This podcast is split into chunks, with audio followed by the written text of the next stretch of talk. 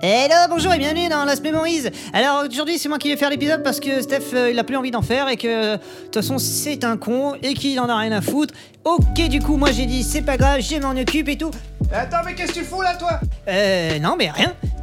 Mais t'es en train d'enregistrer un épisode sans moi? Non, pas du tout. C'est pas du tout ce que tu crois. Mais casse-toi de- Ah, pas sur la tête Je m'en fous, je reviendrai Ouais, c'est ça, c'est ça. Hello, bonjour et bienvenue à tous dans Lost Memories, le podcast où on parle bande-son, musique de films, animation et jeux vidéo. Aujourd'hui, j'avais envie de repartir tranquillement dans un classique du jeu vidéo. J'ai choisi la facilité, j'ai choisi un morceau qui plaira forcément à beaucoup de monde, un des morceaux qui a le plus marqué, en tout cas, l'univers de ce jeu, voire même de notre génération. Je veux bien sûr parler du morceau Dire Dire Dogs, composé par Koji Kondo pour le jeu Super Mario 64.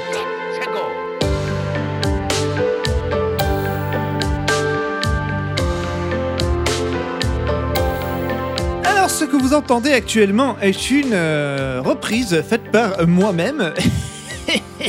oui, rien que ça.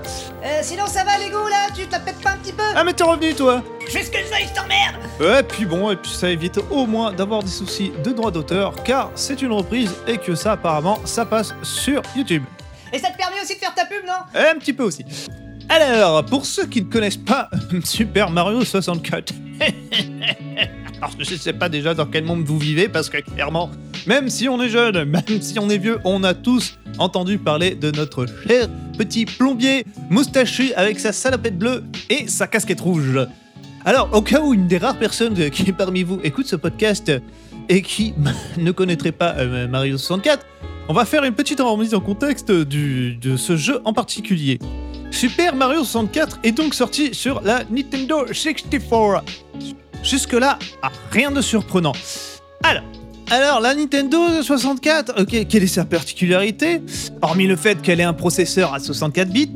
Oh mais ça fait beaucoup de... Non, je ne veux pas entendre ce jeu de mots, Dranoc.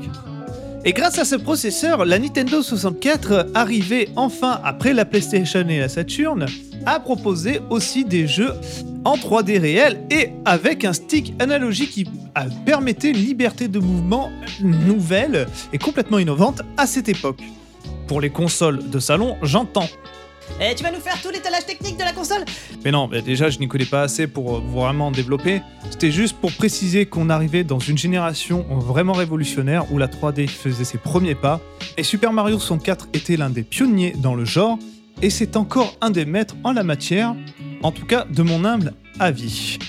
Alors, l'histoire de Super Mario 64. Bon, euh, généralement, euh, les Mario ne sont pas connus pour leurs histoires très développées.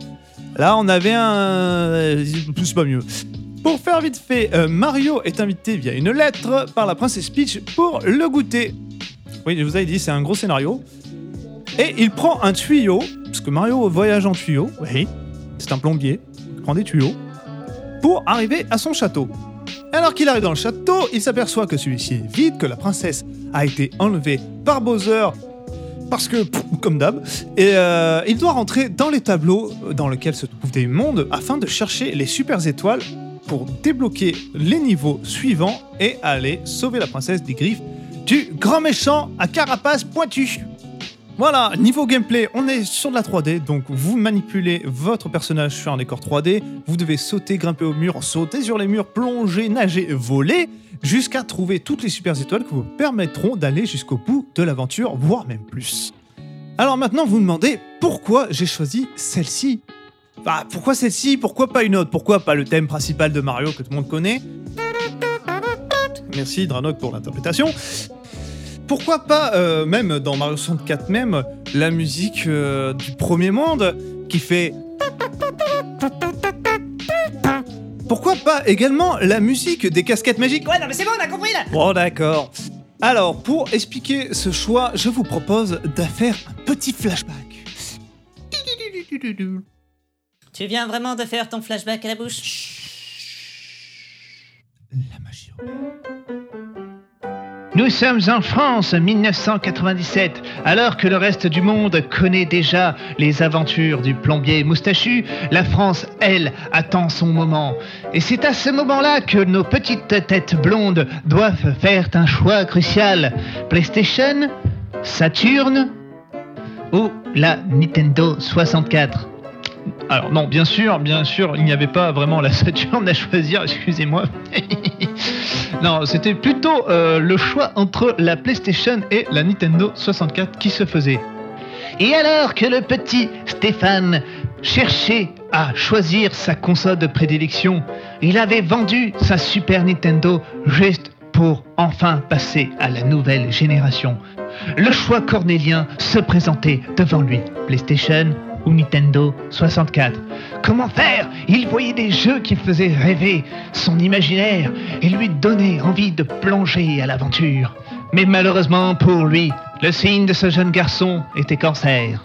Et tout le monde le sait, les cancers ne savent pas faire de choix. Mais tu dis complètement de la merde là Alors oui, il était là, hésitant, ne savant que choisir. Son père lui demandant de faire un choix. Fils, obscur des consoles. Rejoins le monde des adultes. Rejoins PlayStation.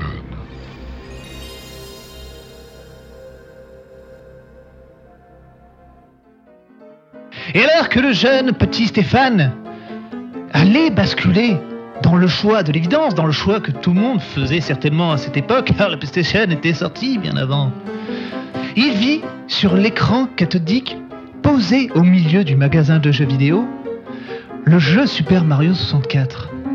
Sur l'écran, il pouvait voir la tête gigantesque de Mario en 3D. Oh là là, quelle révolution pour lui à cette époque On pouvait jouer, lui tirer le nez. Ceux qui ont connu ce jeu se rappellent ce moment où on passait un temps fou à manipuler la tête de Mario. Déjà, c'est dégueulasse, le pauvre.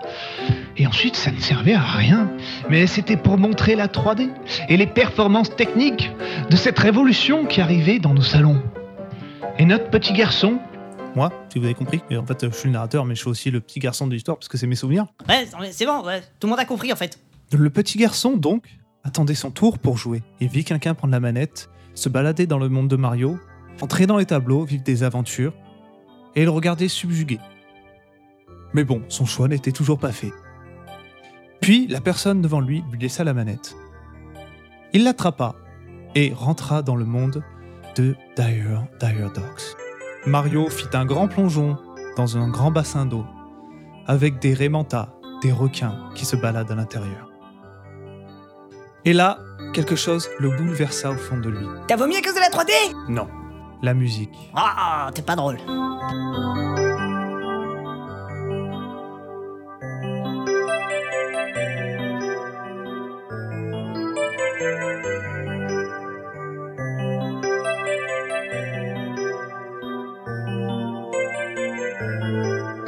Jusqu'alors, je n'avais jamais vraiment fait attention à la musique dans un jeu vidéo. Bien sûr, elle était là, je connaissais les thèmes de Zelda. Sur du gros budget aujourd'hui, hein. Merci. Je connaissais bien sûr le thème principal de Mario Bros. Mais jusque-là, c'était des musiques qui servaient pour moi à donner une identité au jeu. C'est-à-dire que j'entendais le jeu, j'entendais la musique, j'entendais la musique sans le jeu, je savais, j'avais les images du jeu. Point barre. Je n'y réfléchissais pas. C'était très bien, ce n'est pas du tout pour les dénigrer. Mais le, ce moment-là où je rentrais dans le monde donc de Dire Dire fut un moment très particulier pour moi car, car je découvrais un monde complètement différent, une proposition d'approche du jeu vidéo pour moi qui était complètement euh, à l'inverse de ce qu'on proposait. On proposait normalement du fun, du dynamisme, de l'action, euh, voilà, du shoot, de la plateforme. Et là, d'un coup, rien. Du calme, un morceau complètement planant. On est dans l'eau. Il y a du danger pourtant. Le titre aussi évoque du danger. D'ailleurs, d'ailleurs, Docs, pour ceux qui ne parlent pas anglais, comme moi, ça veut dire euh, en gros affreux, affreux voilà, c'est ce- le monde, c'est quand même la base sous-marine du grand méchant du jeu. Et malgré tout, on se retrouve dans un monde maritime, entouré de raies qui peuvent nous faire mal d'ailleurs, des requins qui nous attaquent, des tourbillons qui nous aspirent. Il faut sans cesse trouver de l'oxygène. Euh, D'habitude, dans les jeux vidéo euh, classiques, je pense notamment à Sonic par exemple, les mondes sous-marins où le temps nous est compté, où vous trouvez de l'air. Je pense aussi euh, à Echo le Dauphin. Ce sont des musiques qui sont assez oppressantes, en tout cas de mon avis. j'avais à chaque fois peur des mondes sous-marins. Là, pour la première fois de ma vie, j'avais envie de prendre le temps de jouer, j'avais envie de prendre le temps d'apprécier l'environnement qui m'entourait. Tout ça, principalement, je pense, grâce à la musique qui a été composée pour ce niveau. Elle fait toujours d'ailleurs partie de mes musiques préférées à me mettre quand je veux des ambiances justement un peu chill, un peu posées pour me détendre. Et c'est grâce à cette musique que le petit Stéphane a fait son choix et est devenu un fanboy Nintendo. Un pigeon, certainement, diront certains. Ouais, peut-être. Mais je suis toujours, malgré tout, sans être un grand fan de notre plombier moustachu. J'aime beaucoup les univers qui sont proposés. Ce moment-là restera à graver dans ma mémoire à jamais. J'ai vu, ou en tout cas entendu, un nouveau visage qu'on nous proposait pour les jeux vidéo. Alors avant de terminer ce podcast, je voulais faire un petit aparté sur euh, d'autres musiques, en tout cas une en particulier de Super Mario 64 qui n'est peut-être pas connue. J'avais vraiment envie de parler d'elle. Malgré tout, c'est euh, d'ailleurs Dire Dog qui a, eu, qui a gagné parce que c'est vraiment celle-là qui m'a fait, euh, qui m'a donné envie d'acheter Mario et donc la 64. Euh, je voulais parler ensuite d'une musique que j'ai découverte donc par quand j'ai acheté le jeu de Bowser Road, qui est donc la musique que l'on a à chaque fois qu'on fait le niveau avant d'affronter Bowser. On affronte trois fois dans le jeu, et ces niveaux euh, sont d'une difficulté, en tout cas pour un gamin de 11 ans, euh, le gamin de 11 ans que j'étais, ça c'est assez difficile, cas si on veut attraper toutes les pièces rouges, même, même comme ça de base. Et la musique dedans, elle avait un côté épique que je n'avais jamais vraiment capté dans les Mario. Euh, en tout cas ceux que j'avais. C'est un point que je voulais quand même aborder vite fait, peut-être j'en parlerai mieux, mais euh, bah, cette musique, donc, elle est épique. Ça, c'est pas euh, forcément une innovation, peut-être, mais du coup, je sais pas, elle avait quelque chose qui donnait envie d'aller au bout de l'aventure. Et c'est super important, c'est ce point que je voulais voir en fait, justement, c'est le, principe qu'une musique donne envie d'aller à la fin d'un jeu. On n'y pense pas, on, se dit que un jeu, s'il est trop dur, bah, soit on le finit pas, soit on le finit parce qu'on est un vrai gamer, tout ça. Le débat de la difficulté dans le jeu vidéo, il existe depuis longtemps et j'ai pas de réponse. Mais par contre, il y a un point qui est vraiment pour moi essentiel, c'est une musique dans un jeu. C'est dans ce moment-là que je me suis rendu compte qu'une musique si elle tue sa race, non, c'est vraiment si elle, euh, elle, euh, comment dire, stimule le joueur, eh ben tout de suite, euh, ça, ça, ça, nous pousse à nous dépasser et à pas lâcher en fait. Parce que des fois, certainement quand en plus on est jeune, des fois, c'est bon, ça nous saoule, ça nous saoule. là, non, vraiment, la musique faisait que ah, j'étais à fond, quoi. Et, j'ai pu finir les sessions de boss final grâce, grâce à celle-là. Donc, j'en parle pas. Je vous invite à aller l'écouter parce qu'elle est super bien.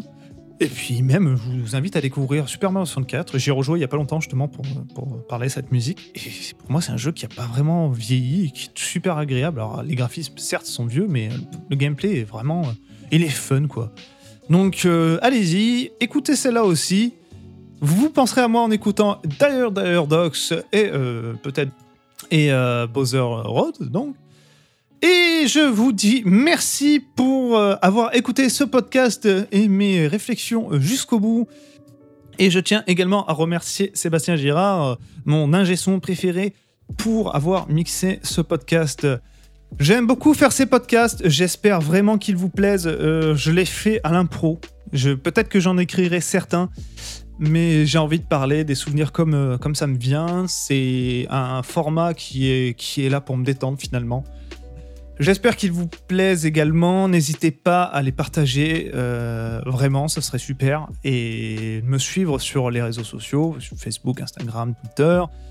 Euh, vous pouvez aller visiter mon site web si vous voulez voir ce que je fais également sur www.stephsira.com. Et je vous fais des gros bisous, même si c'est pas Covid. Et je vous dis à la prochaine!